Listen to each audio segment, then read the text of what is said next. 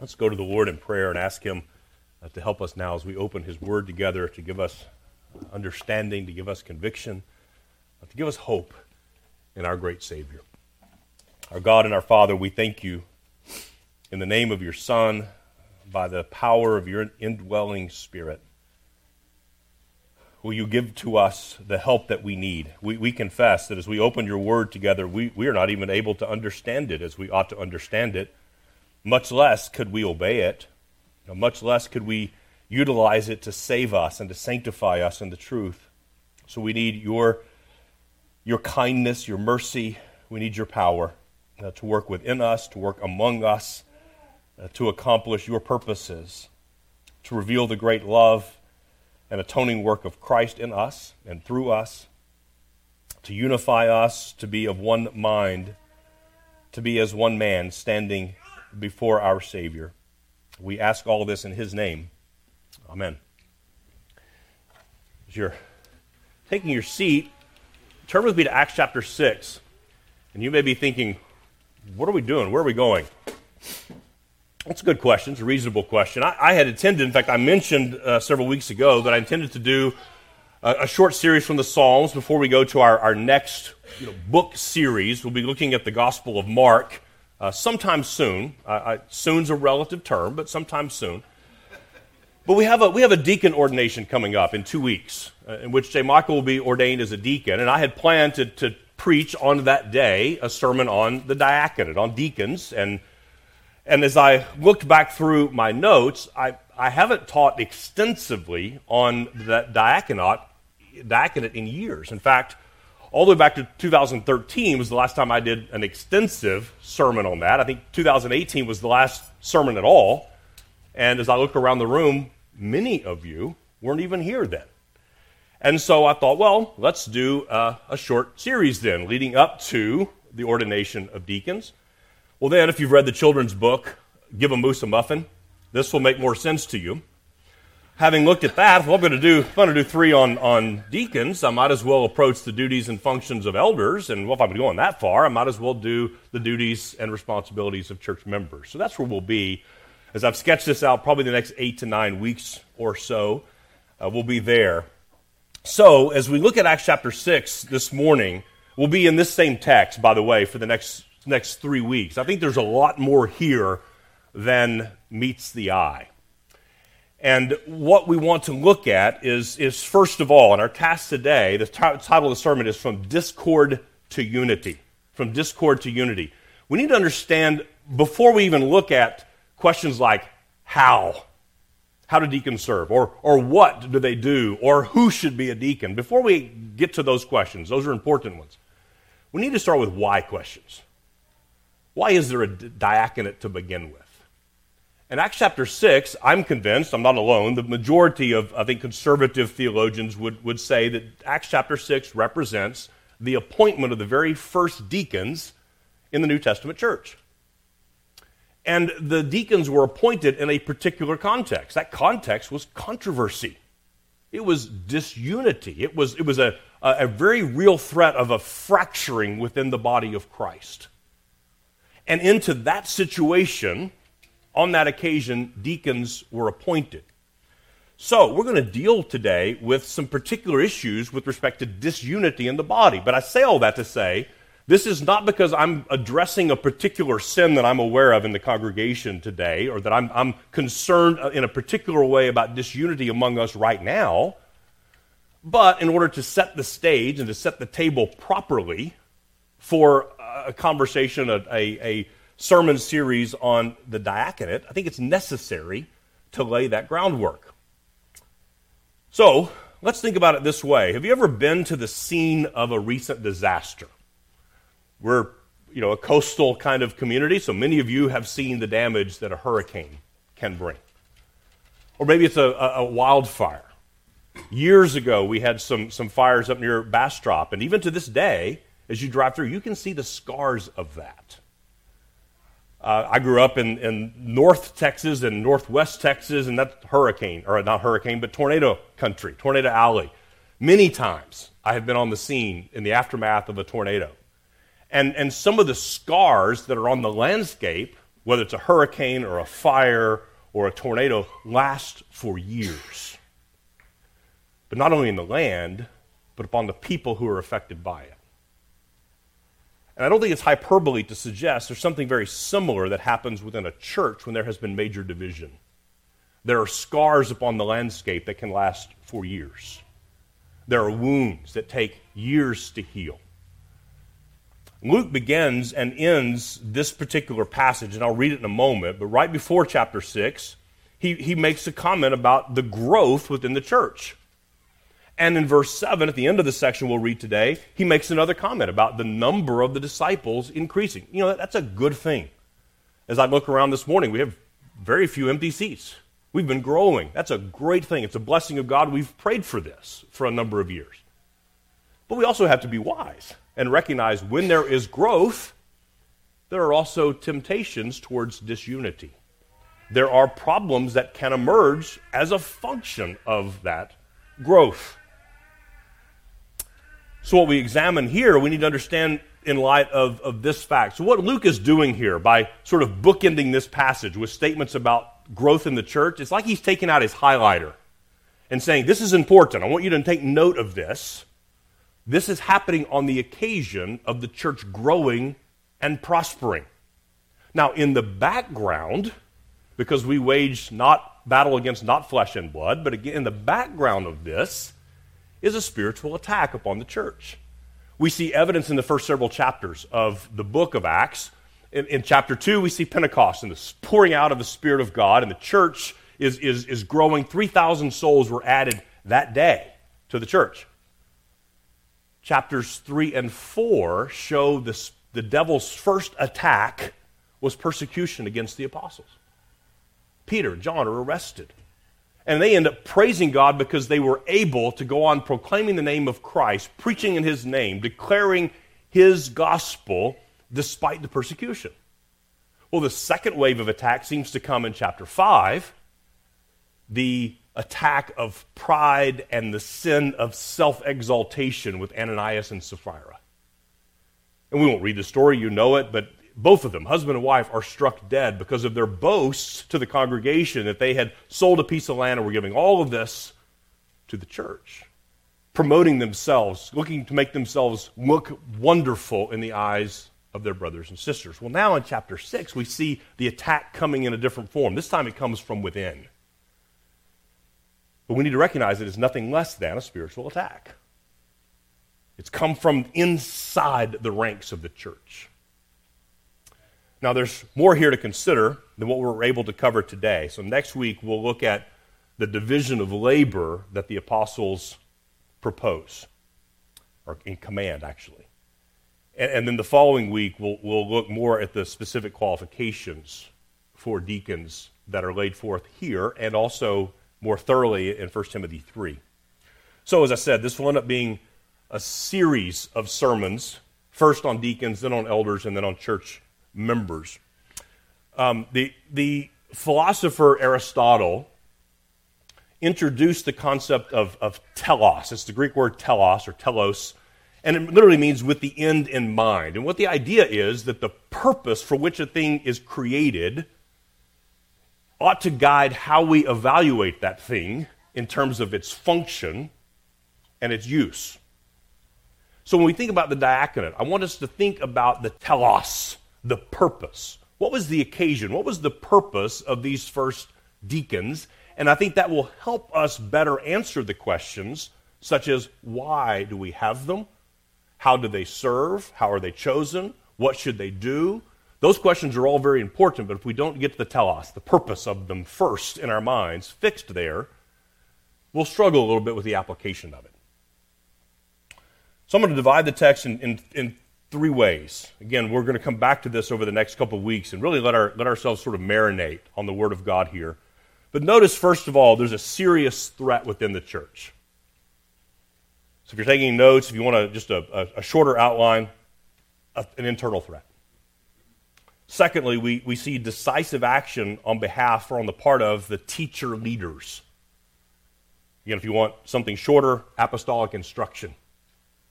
And thirdly, we see a comprehensive response from the body.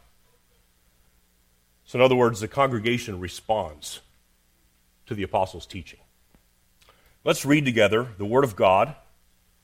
This is from Acts chapter 6. I'm going to read verses, I'm going to back up and read the last verse of chapter 5 and then verses 1 to 7 of chapter 6. And every day in the temple and from house to house, they did not cease teaching and preaching that the Christ is Jesus. Now, in these days, when the disciples were increasing in number, a complaint by the Hellenists arose against the Hebrews because of their widows being neglected in the daily distribution. And the twelve summoned the full number of the disciples and said, It is not right that we should give up preaching the word of God to serve tables. Therefore, brothers, pick out from among you seven men of good repute, full of the Spirit and of wisdom, who, will, who we will appoint to this duty. But we will devote ourselves to prayer and to the ministry of the word. And what they said pleased the whole gathering. And they chose Stephen, a man full of faith and the Holy Spirit, and Philip, and Prochorus, and Nicanor, and Timon, and Parmenas, and Nicolaus, a proselyte of Antioch. These they set before the apostles, and they prayed and laid their hands on them. And the word of God continued to increase, and the number of the disciples multiplied greatly in Jerusalem, and a great many of the priests became obedient to the faith. May the Lord bless the reading and the preaching of his word. Let's note, first of all, this serious threat that comes from within. Luke tells us in these days, what days was this? It was, it was the days of the early church. This is the infancy of the early church, and it is growing rapidly. It's growing under the power and the presence of the Spirit of God. And in those days of increasing number, a complaint arises between two groups the Hellenists and the Hebrews. So, who are the parties to the complaint? Well, these, these Hellenists were Greek speaking Jews. Greek was the, the, the official language of the Roman Empire. So, uh, uh, by analogy, English is the official language of business all over the planet today. In, in the ancient world, Greek was that primary language. And there, was, there were two different groups within this Jerusalem church. What had happened, there had been a large dispersion of Jews, and some had become, as they became Christians, were moving back to Jerusalem. But you had two different groups, and it was more than just a language issue. The Hellenists were not only Greek speakers, but they had been immersed in Greek culture and thought. They were Jews, they had now become Christians, but culturally, they were Greek. And then you had the Hebrews, who spoke either the Hebrew language or probably more likely Aramaic, or Aramaic, it was, it was a, another Semitic tongue. They were culturally Jews.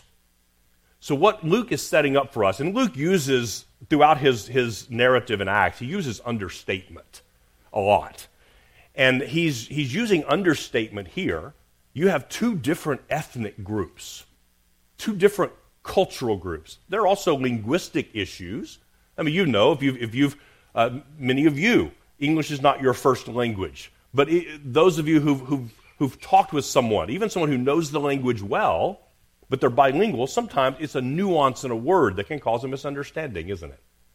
So even in linguistically there were difficulties, but culturally there were differences. They were united in Christ, but there were still some real differences. Now the question is, is so a complaint between the Hellenists and the Hebrews arise. And what we're told is that the widows of the Hellenists were being neglected. Now the Hellenists were very likely the minority group. The Hebrews would have been the majority. The minority group is concerned that their widows are being neglected. Now, you know, Luke doesn't have to explain this to us because this is, this is common to human nature. If somebody's mama is being shorted, do you think that's emotionally charged? See, we have ethnic strife, potentially. We also have this idea that my mother is being neglected here. And there's a zeal to, to obey the Old Testament commands to care for widows. So you've got a, a potential tinderbox, an emotionally charged issue within the congregation. We have to ask the question is the complaint legitimate? Is the question legitimate? I mean, is the complaint legitimate? Were, were, the, were the Hellenist widows really and truly actually being shorted, or was this a, a perceived grievance? Well, then there's a, a, follow up question Does it matter? I mean, think about this. In, in, in, in your own family, in churches you've been a part of, in your workplace, whether the grievance is real or not, can it still cause a problem? Of course it can. Now, there's evidence within the text and the way in which the apostles respond that the, the grievance was genuine, it was legitimate. And I think that's clear in the way both the apostles respond, and then later on we see the, the congregational response. I think they understood it was, it was legitimate. So if it's true, then there must be the presence of, of sin to some degree that needs to be dealt with. There is a failure of duty before God to provide for the poor and particularly for widows. If this if legitimate if the complaint is legitimate, then God's word is being violated. Because there was a command on God's people to care for the widows and particularly those among them. For example, Deuteronomy 10, and I can give you dozens of examples, but Deuteronomy 10, verse 18. God executes judgment, uh, justice for the fatherless and the widow, and loves the sojourner, giving him food and clothing. Love the sojourner, therefore, for you were sojourners in the land of Egypt. Throughout the Old Covenant, there are three categories of people, three groups of people who God says particularly ought to be cared for the widow, the fatherless, and the sojourner it is very likely that the Hellenists were examples of two of those categories, both sojourners and widows. So it was a problem that this was not being addressed. But, and there is a but, the ESV does not really help us here by using the word complaint. It says that a complaint arose. The the New American Standard and others use the same word, but that doesn't really capture the flavor of what's going on. Sometimes we hear a complaint, we can think, well, there was a group of Hellenists who, who, who called Thomas or Peter or John and said, Can we make an appointment? We have a concern about something. We'd like to speak with the apostles about this and figure we've got some, some suggestions. And no, that's a complaint. This was not what this was. The, the word literally is, in, in the Greek, it's the gangusmos. Now, you don't have to be a Greek speaker to recognize that that's not a good word. Gangusmos. It's almost onomatopoeia. Now, onomatopoeia is something like squeak or hiss, where the word sounds like what it is. This was a word that means murmuring, grumbling. One Greek dictionary says it's a low and suppressed discourse, the expression of secret and sullen discontent, muttering, murmuring. See, the English word murmuring kind of captures this. Murmur, murmur, murmur, murmur. It just doesn't sound good, does it? See, if words had a smell, this would not be a good word. I remember my first job out of college, I worked for Sysco Foods. So we had a small office on the third floor in a bank building in College Station, Texas, and there were a group of guys that we were sales reps, and, and one guy in particular was just not well liked in the office. He was a kind of a braggart and kind of an arrogant guy, and he went on vacation. So a couple of his coworkers took a single, solitary, raw shrimp and put it in his desk drawer on the Friday before he was to return. He returns on Monday, and, and so two or three days, this is getting worse and worse and worse. And finally, he discovers the source, and he was obviously not happy. But that's the idea here's this murmuring, like, like a bad odor that rises to the ears of the apostles. This complaint just sort of drifts up to them. It's not a formal, orderly registering of a complaint, it's a secret murmuring. Now, against whom were they murmuring? Because Luke tells us there's a complaint or murmuring arose by the Hellenists against the Hebrews, but that's not the full story, is it? Because let's look back. Look back at chapter 4. Turn back just a page in your Bible to verse 35.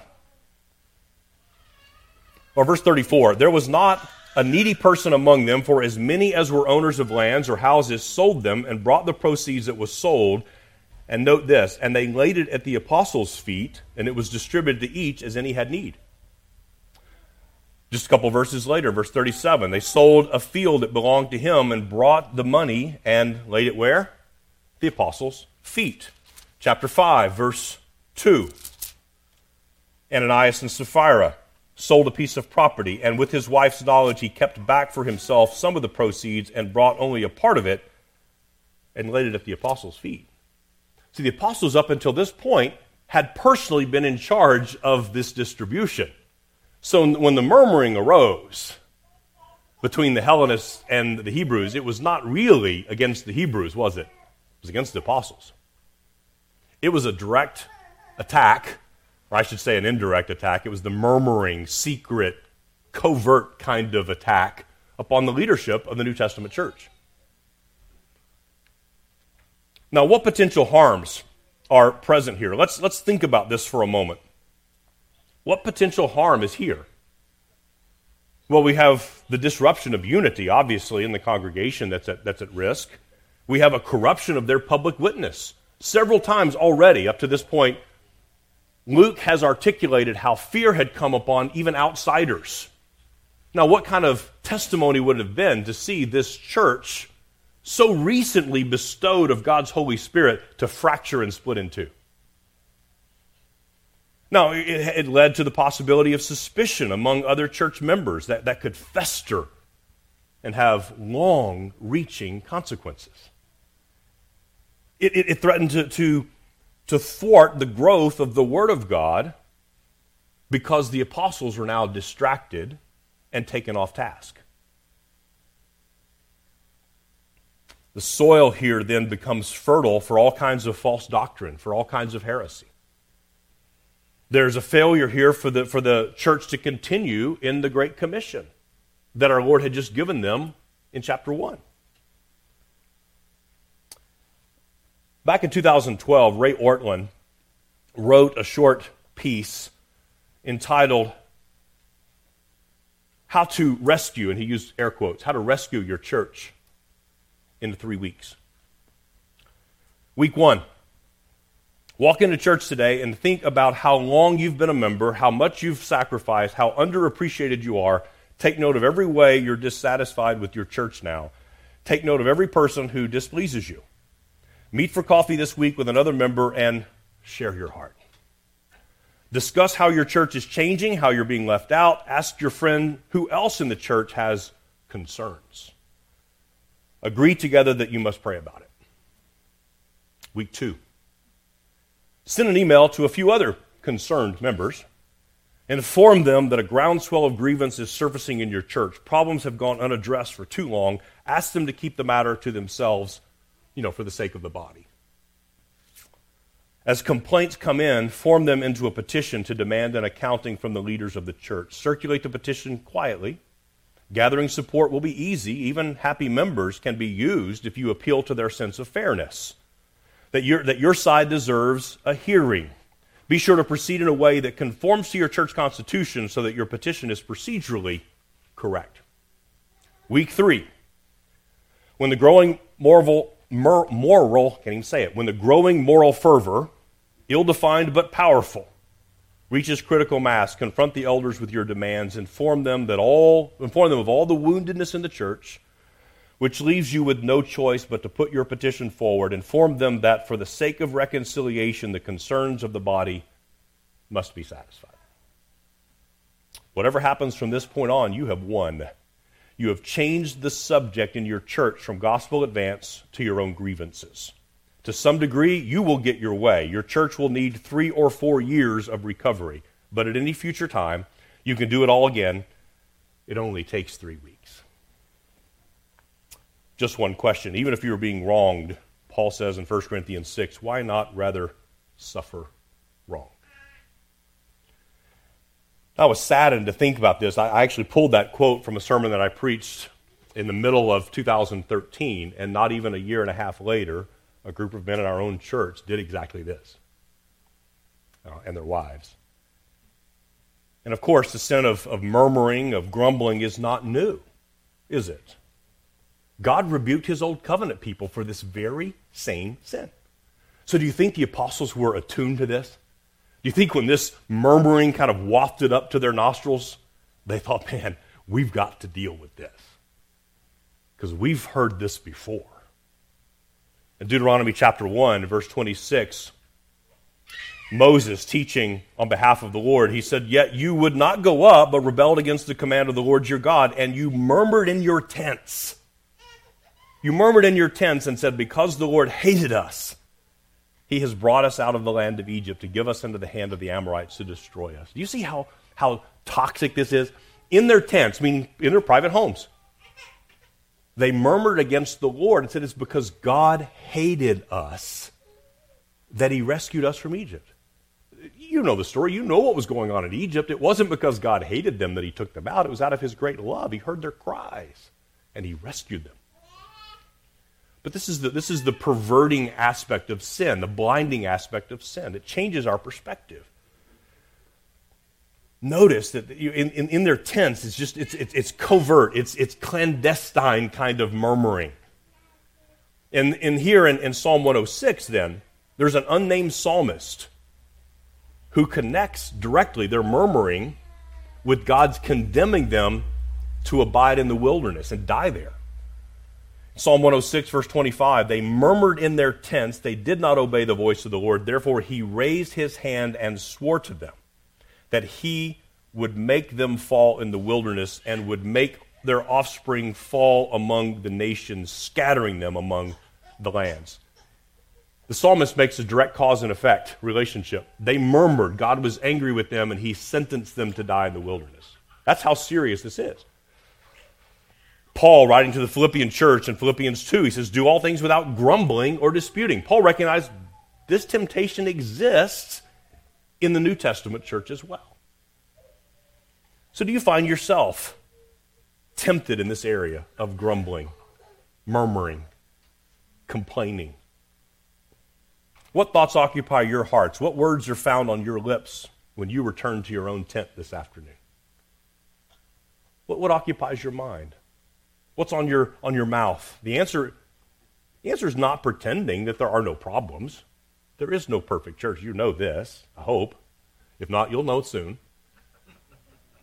There's no perfect church. So, so the, the answer is not pretending here that there's no legitimate problem. We see in the response from, from the apostles and from the congregation, this was a legit problem. But on the front end, it was not being handled well. And so the, the, the, the, the instruction from God's word is not, to, is not that we don't deal with legitimate issues.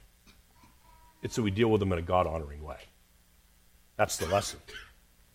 Will we pursue God honoring means of addressing the problems when they arise? So, this is potentially a huge problem. It's a tender box of grumbling, ethnic strife, cultural, linguistic difficulties.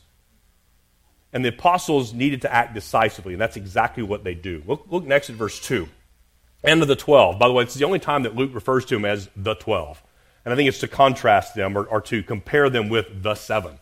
But the 12 summoned the full number of the disciples. Now, by this point, this is, this is thousands. We know in chapter 2 there were 3,000 added in a single day.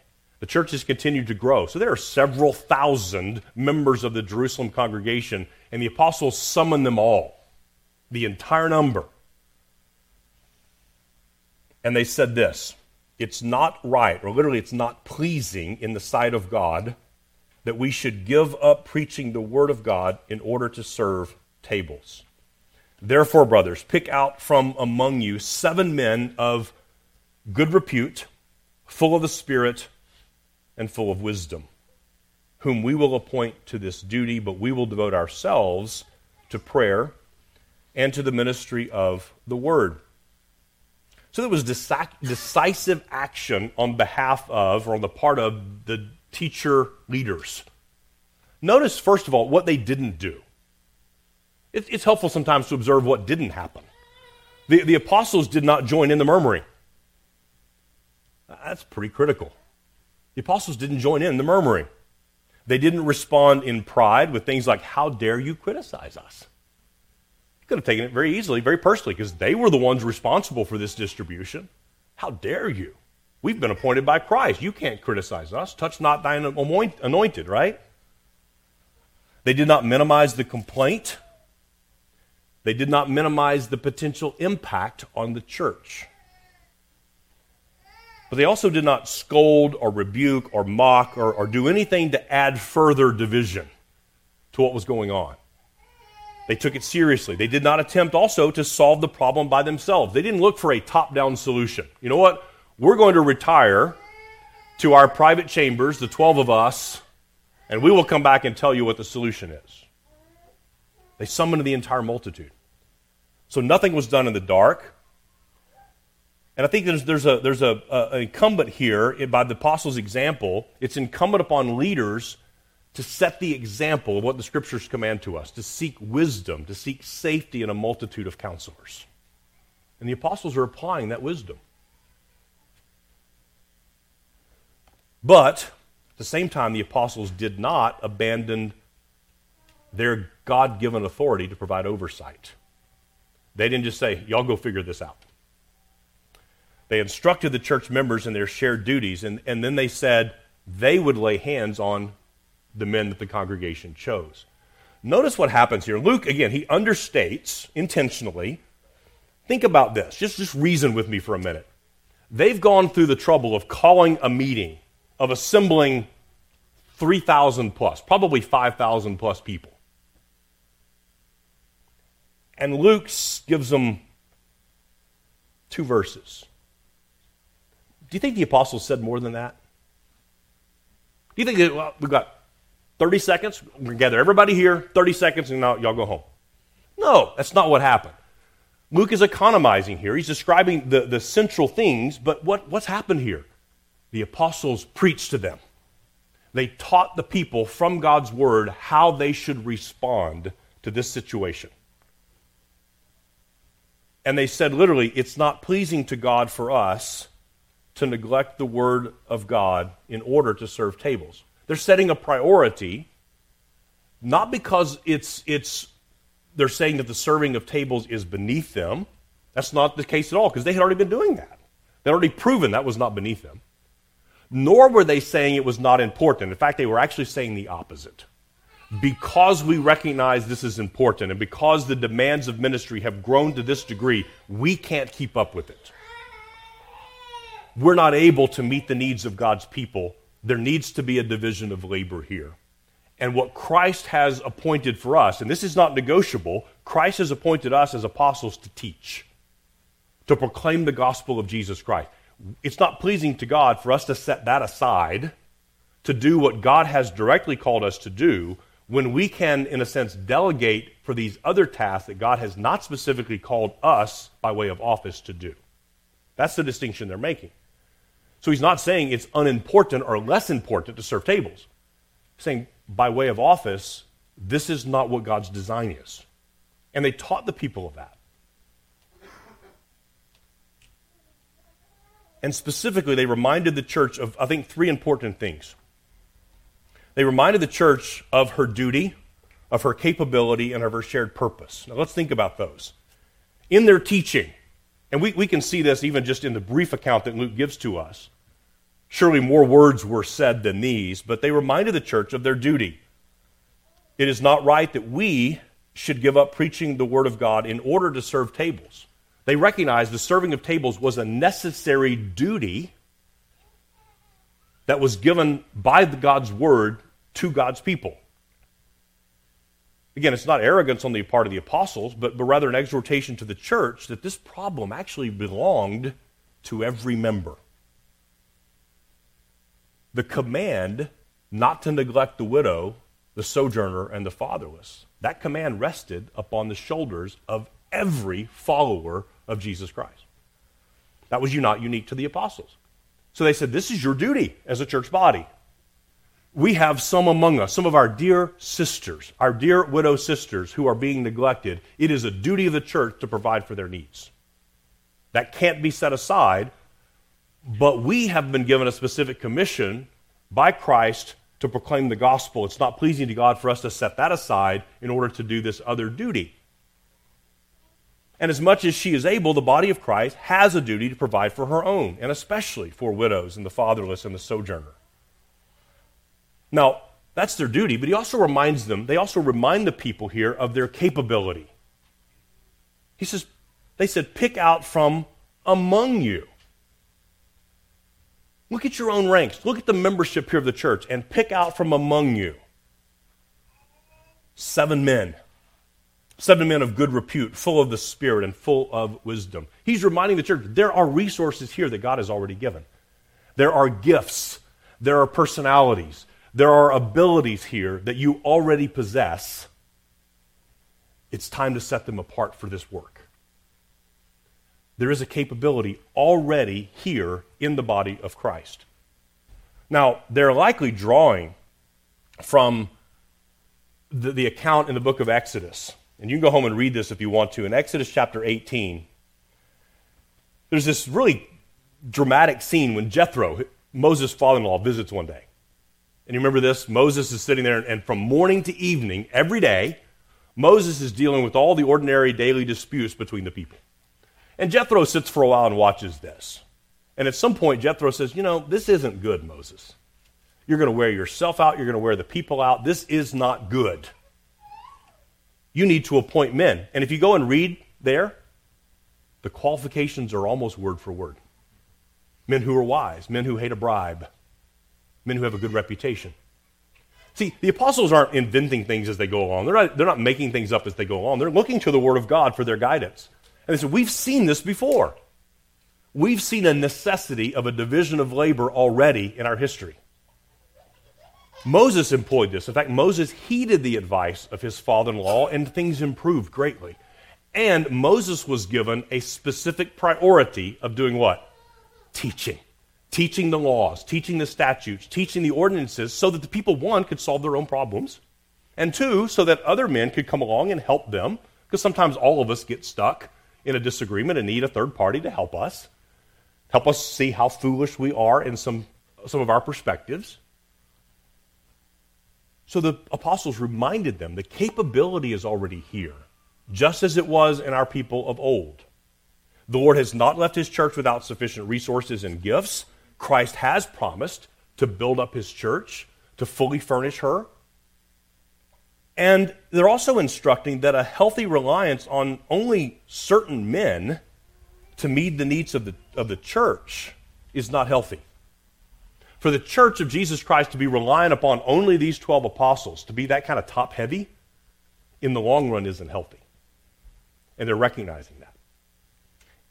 And let's take note of this even the seven isn't the only answer. We're not given all the details here, but just think this through. Let's just say there's 5,000 people here. Is seven men sufficient? No, these are seven administrators, these are seven leaders. These are seven men who have given the task to organize things, again, so that the whole body could exercise her duty. And they taught, no doubt, the people that in the long term, the growth of the church would be hindered if everybody was looking to the apostles to satisfy every need, to referee every dispute, to counsel every hurt. That was not going to work. It was not going to be sufficient in the long term. So they, they reminded the church of, their, of her duty, of her capabilities, and also of her purpose.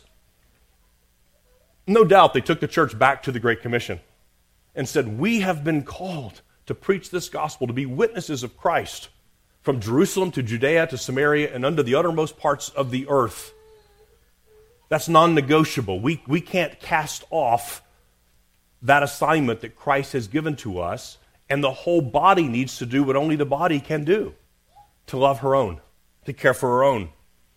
And so, the very purpose of the congregation, members, deacons, elders, all have different duties, all have different gifts, all have different places of service, but the same responsibility to Christ, the same common purpose under the, the Great Commission. So, in a sense, they are refocusing the church. Sometimes we have to do this with our children, don't we? You get distracted all that. Here's this dispute, and here's that dispute. Wait, wait, wait. Here's what you're supposed to be working on right now it's math time, right? Or it's history time. Set aside those other things for now. And so, in a sense, the, the, the, apostles were doing just that with the whole church, saying, We have a problem in our midst, but here's our focus. We can't, we can't beg off of this mission. Christ will not allow that. We must focus together divide our labor where it's appropriate, and get on with the business of proclaiming the kingdom of Christ. John Stott said the devil's next attack was the cleverest of the three. He's, he's referring to the attack of persecution, the attack of, of pride with Ananias and Sapphira. The devil's next attack was the cleverest of the three. Having failed to overcome the church by either persecution or corruption, he now tried distraction. If he could preoccupy the apostles with social administration, which, though essential, was not their calling, they would neglect their God given responsibilities to pray and to preach and so leave the church without any defense against false doctrine. Now, let's think about the comprehensive response from the body. And this is glorious when we, when we ponder what, what happens here. It, it's an amazing work of the Spirit of God through His Word being declared. So we see the success of this plan ultimately dependent upon the response of God's people. They had to hear, believe, and obey the Word of God. The apostles obeyed Christ by teaching and by serving as examples, and the people obeyed the Lord by putting feet to the instruction that they received.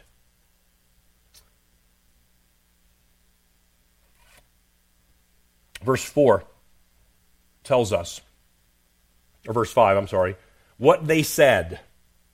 So this is following the sermon, or maybe a series of sermons. What they said, what the apostles taught, pleased the whole gathering. See, we have a unity of mind already born out of the Word and Spirit. Before they had ever done anything to solve the problem, we have unity restored by means of the Word through the Spirit's power. They were pleased before even any man was selected for the task. See, they had set their minds to be of one accord together in Christ according to his great commission and according to the purposes and the responsibilities given to the church. They eagerly sought out unity amongst themselves. The apostles had successfully redirected the priorities of the church. See, they weren't looking merely to put a stop to the complaint or to the murmuring or to the grumbling. They were looking to get to the root of the problem. They were looking to address what are, what are the roots here of this issue. They didn't just create a program to, to make the, the, the problem go away or to make the symptoms of the disease kind of stop, so to speak. Look what happens. They pleased the whole gathering and they chose Stephen a man full of faith and of the Holy Spirit. That extra description is important because the very next chapter we see Stephen as the first martyr he preaches the Word of God. And Philip and Prochorus and Nicanor and Timon and Parmenas and Nicolaus, a proselyte of Antioch. These, these men, they, meaning the, the congregation, set them before the apostles, and they, the apostles, prayed and laid their hands on them. Does something stand out to you about the list of names? They are all, or almost all, Greek names. Now remember, the Hellenists were probably in the minority. It was their complaint that arose against the Hebrews. Now, in, in ordinary group dynamics, how does this work? We've just seen our, our Congress work for multiple days with 14 votes trying to figure out who's going to lead, right? Norm, normally, the majority gets its way. What would you expect is for there to be seven Hebrew names. That's not what we find, is it? All, or almost all, of these are Greek names. These were representatives of the Hellenists. You see the work of God and His Spirit within the congregation where they say, you know what? Christ and His gospel are most important. Our own, you know, our own teams, not important. Our own social, ethnic, linguistic identities, not important. In comparison to, doesn't mean they're irrelevant. They didn't take the, they didn't take the, the, the position here, oh, we're just colorblind. These differences don't matter. They took them seriously, but they also took them lovingly and said, we're going to appoint men who are best able to wade into a tinderbox. So when we think about the diaconate, before we ask, what are the qualifications? Or who should we choose? Or what should they do? We need to ask what kinds of men do these need to be? Are these peacemakers? I mean, fundamentally, in their demeanor, in their reputation, are these men who seek peace and know how to get it? Are these men who are willing to wade into controversy and be able to reconcile two brothers together, two sisters together? Or are these the kind of men who like to put gasoline on the fire, like to provoke things, like to inflame things? See, the majority put the needs of the minority first. They were obedient to the law of God regarding widows and the fatherless and the sojourners. They put their obedience to God's word first, not their own preferences. The Hebrews demonstrated in a very tangible way the superiority of the gospel that Jesus taught. Remember, Jesus would, would confront, he, he, confront the, the Jews, the leaders of the Jews, and he would teach his disciples, don't be like them. I mean, they greet each other in the marketplace. Who doesn't do that? Everybody does that. Everybody loves their own. But, but my ethic, my gospel produces in you a love of people who are not like you. My gospel unifies you with people who are not the same as you.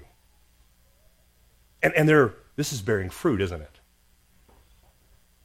Luke tells us that the Word of God continued to spread after this, which means the changes they made were genuine. This wasn't just a structural, superficial, organizational change. This was a fundamental reality that the people of God embraced. That the gospel of the Lord Jesus Christ, the advancement of his kingdom, the declaration of his law and gospel were more important than their own differences and their own preferences. In what ways do you murmur? Notice I didn't ask, do you murmur? I don't have to ask that. In what ways? And I'm not asking you to stand up and, and confess right now, but, but do, do, it may not be against the church per se, it may be against your, your own wife, your own husband, your own brother or sister or mom or dad. In what way does that, that sin of murmuring tempt you or ensnare you? Ask the Lord to give you eyes to see how serious this sin, this sin is against Him. Not even against one another first, but against Him. And against His body, secondly. An entire generation of people God left to perish in the wilderness because of this very sin. And, and the writer of Hebrews says it's unbelief, is what it is. So when, again, not if, when you feel slighted or you feel neglected in some way in this body of Christ, go to your brother directly, go to your sister directly. And, and we all need to learn to anticipate this. We need to learn to anticipate it. Because, it's, again, it's not an if, it's a when. When this happens, when you see things in this church that are being neglected, and I can tell you there are things presently and there will be things in the future that are being neglected. When there are important matters that are not being adequately addressed, how do you respond to that? How do you address that in a way that honors the Lord? There will be times when things don't work out like, they, like we want them to. And we have to be able to discern is this just my own preference? Or is this a legitimate need? You know, in the case of the widows, that was a legitimate need. God's word clearly says you need to provide for them. Those who cannot provide for themselves, you need to be able to provide for them. And the church wasn't, there was kind of a lapse, logistically or otherwise, and that wasn't happening. So, how do we respond? I mean, we know murmuring is a sin. It's likely to some degree or another, we all need to repent, don't we? But we all need the grace of God's repenting work in us to turn away from this. And again, I'm, I'm not aware of any particular thing. I'm not addressing a particular issue right now. But, that, but isn't that all the more reason uh, to guard our hearts and minds? in, in a day of peace, in a day of harmony, but also in a day of growth. So that's what we don't do. What ought we to do? What ought we to do when inevitably you see a deficiency, you see a defect, you see a problem, you see a difficulty at GFBC Conroe, or you see a difficulty in another sphere in which you're involved? How do you respond? Well, we know the, the proper response is not to your tents and to your murmuring, right? That's not the answer. See, the food distribution was a legitimate problem. There was some defect, there was some deficiency in that. And based on the, the, the, apostles' response and the body's response, I think we can safely conclude this was not a false complaint. It was a legitimate problem. The first thing we need to do, of course, is, is to assume the best about the other party. What's the temptation here between the Hellenists and the Hebrews? What's the temptation when the Hellenists feel like their widows are being neglected? Well, the temptation, of course, well, the Hebrews always do this. They're always against us. They don't like it. I think they're better than us. I mean, you, you know where that goes. Assume the best. Secondly, recognize that real differences may exist between us. There may be real differences. With the Hellenists and the Hebrews, there were real differences. They didn't pretend otherwise. They didn't seek to say, well, we're, we're all that has, all, in Christ, all those differences has been just been flattened out and there's, there's nothing. No, they recognize there are differences here. But we have a greater surpassing unity in Christ that needs to be fostered, it needs to be cultivated, and it needs to be worked at. Remember our common mission, our common purpose to participate in the proclamation of the gospel. You know, in, in, Paul's first letter to the Corinthian church, he, he adopts this wonderful analogy. He talks about a body, and a body has many parts. Does the eye say to the hand, I have no need of you? Not everyone's a mouth, not everyone's an ear, not everyone's a, an ear or an eye or, or a hand. And then he takes that analogy. He says the body is like that. The body, the whole, has a purpose in the Great Commission to declare the gospel of Jesus Christ. You may or may not be a mouth. But your hands, your feet, your ears, your eyes are necessary to the work of the kingdom. And we have to remember that common purpose. Do your best prayerfully to discern when you see something, ask yourself is this a personal offense?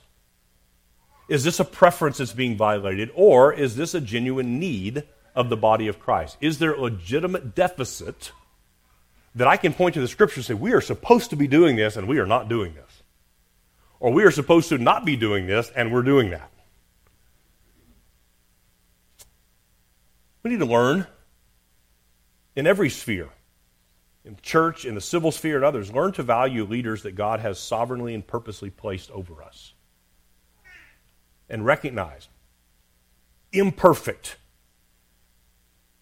broken clay pots have been called and purposed by God to be useful in his kingdom. Well, we recognize that. The apostles, contrary to what Rome taught, there was no infallibility in the apostles, not even Peter. And you, you don't need to spend a whole lot of time in your Bible to know that. Peter was not infallible. The leaders are never infallible. So the admonition isn't to touch not thine anointed and just do whatever he says. No, that's not the case at all. But recognize that, that in God's wisdom, this is, this is whom He has raised up and appointed. So if you have an issue, go to your deacons. Go, go, come to me and, and, and speak frankly, candidly. There's nothing wrong with an orderly complaint. The sin that we find in Acts 6 was murmuring, it was the secrecy of it. It was, it was the it was the kind of, of, of, of, of activity that undermines the very foundation.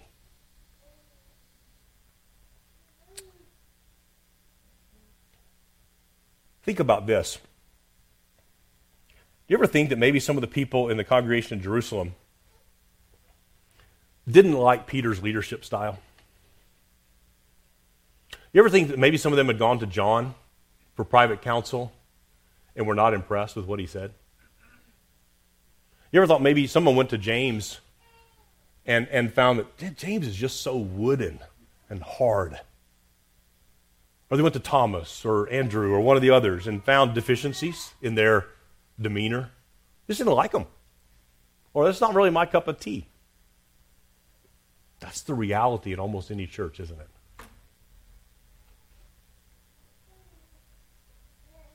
See, we must not deceive ourselves and think that we're, we're, we're running the only spotless ship on the sea. We've got to recognize that there, there are deficiencies, but has God given us means to correct those? GFBC Conroe needs the eyes and the ears and the gifts, the spirit given gifts of every single member. Of every single member. Sometimes there's that, that's the gift of, of perception, of seeing things. You know, in your homes, dads, you know this. If, if you've been a dad very long, you know this reality. You've come home from work one day and your wife's saying, you know, there's an issue we've got to address. What are you talking about? I haven't seen that. And your wife is able to help you see something with your children that you haven't been able to see. Maybe because you just weren't there. You know, mom's got more, sometimes more on, on uh, hands on time. Other times, just God's gifted her to see things that you'll never see. Given a 100 hours, you'll never see that. The church can be like that too. And a member might perceive a need, a legitimate issue. Things that can come to the, to the deacons, come to, come to me and say, Pastor, I think this is a problem. Can we work on this? See, that's a good thing. The murmuring, the secret complaining, is a sinful thing.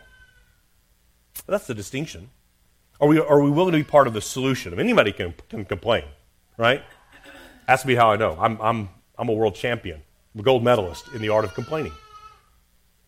Anybody can complain.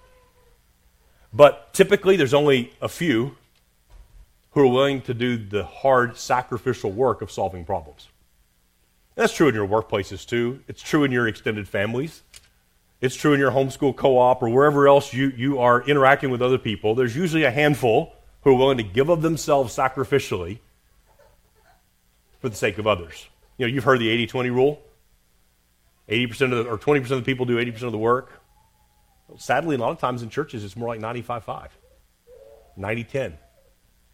But there's a call here to the entire congregation be willing to give of yourself, be willing to sacrifice of yourself for the sake of your brothers and sisters. So, over the next couple of weeks, we're, we're going to flesh this out some more, looking at, at the diaconate, looking at deacons. And so, with this telos in mind, this idea of with the end in mind, uh, one of the interns for Capitol Hill Baptist Church several years ago, man, young man by the name of Jamie Dunlop, wrote an essay. I thought it was really great illustration. He said, Deacons are shock absorbers. So in your car, you have a shock absorber. So you hit a bump, the springs bounce, and the shock absorber helps steady and level it out. Deacons can be like that. So as we think about how we choose deacons, who should be deacons, and I, and I so we, we've already had one that we've elected and, and will be ordained in two weeks, but I, I suspect there are other brothers among us that the Lord may raise up to serve among us. And before we ask the question of who or what they should do or how do we call them, we need to wrestle with this idea of why. What's the governing purpose? What, what's the blessing that God can provide to his people through a healthy diaconate? Our Lord Jesus has given to us, to us his great commission.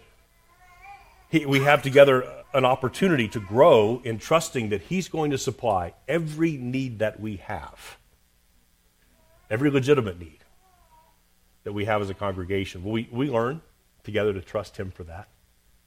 So let's pray together. Father, you are a good and, and gracious God. We thank you for the wisdom of your word. We thank you that you have, have ordered your church and ordered your people in such a way that we can be confident that your kingdom is going to advance. Father, forgive us for our sins in general, and particularly the sin of, of murmuring and complaining. Uh, we pray that we will come to understand by your Spirit's help that that sin really does undermine the very foundations of the gospel that the sin of murmuring hinders our love for one another, it hinders our unity, it hinders the work of the ministry, it hinders the advancement of the Great Commission. Lord, grant to us the grace of repentance where, where it's needed. Grant to us a joy in, in learning to cultivate unity. Grant to us a, a, an excitement in seeing brothers and sisters reconciled together. Not because we've pretended that differences don't exist, but because we've recognized that Christ is far superior to anything that may divide us in this age. We ask all this for Christ's sake and for the good and the unity of your people. Amen.